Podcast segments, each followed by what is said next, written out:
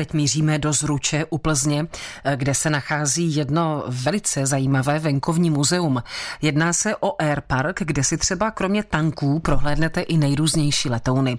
Na jeden takový stroj se sem za majitelem Air Parku Milošem Tarantíkem vydala podívat i naše redaktorka Kateřina Dobrovolná. On je ten exponát poměrně velký. Je vidět už z dálky, když se přijíždí, tak ze silnice je nepřehlédnutelný. Můžeme pro naše posluchače nějak víc popsat, o co jde? Je to unikátní stroj Tu-104, je to vlastně druhý dopravní proudový na světě, první ruský. Vyrábět se začali v Sovětském smazu v roce 1956 a u nás v Československu začali lítat v roce 1957. Kromě teda tehdejšího Sovětského svazu a Československa, tak žádný jiný stát to neměl, takže tím to bylo velice, velice unikátní pro naše aerolinky. U nás lítalo šest kusů, tuhle z těch Tu-104 a bohužel teda tři kusy měli nehodu, takže tohle je jedno ze tří kusů, který u nás můžete obdivovat. Jinak celkem bylo vyrobeno něco přes 200 kusů a dochovaných dneska, co jsem tak zjišťoval, tak si myslím, že jich je kolem deseti na světě. Je to opravdu unikátní stroj. Návštěvníci se můžou jít podívat i do interiéru, je to tak?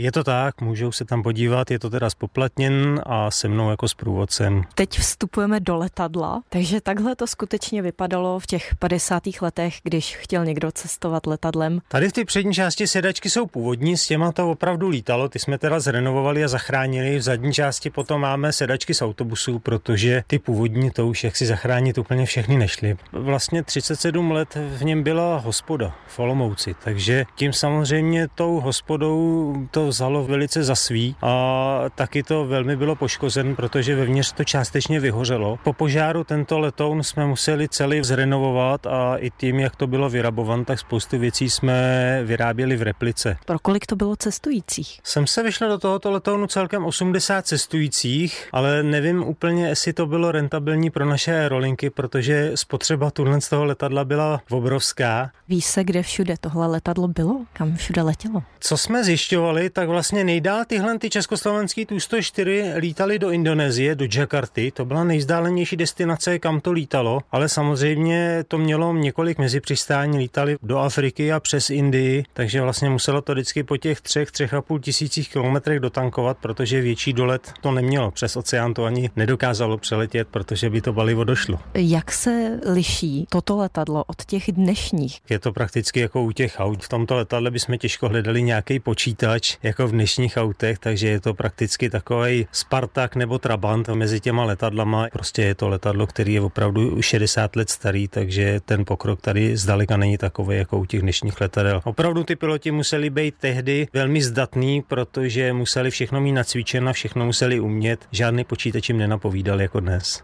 Transport tohoto letounu byl poměrně dlouhý, protože letadlo jsem tři měsíce v Olomouci rozebíral a potom asi sedmi kamionama jsme ho sem převáželi. Největší starost byl asi trup, protože ten je dlouhý 38,5 metru a váží 20 tun, takže jenom samotný trup nám sem vezli dva dny, ale potom i části těch křídel, které zase byly široký 6 metrů, tak taky to bylo náročné a prostě policejní doprovod to vyžadovalo a nebylo to jednoduché. Zakončuje povídání Miloš Tarantík, majitel Airparku ve Zruči u Plzně. Kateřina Dobrovolná, Český rozhlas. Český rozhlas Plzeň, rádio vašeho kraje.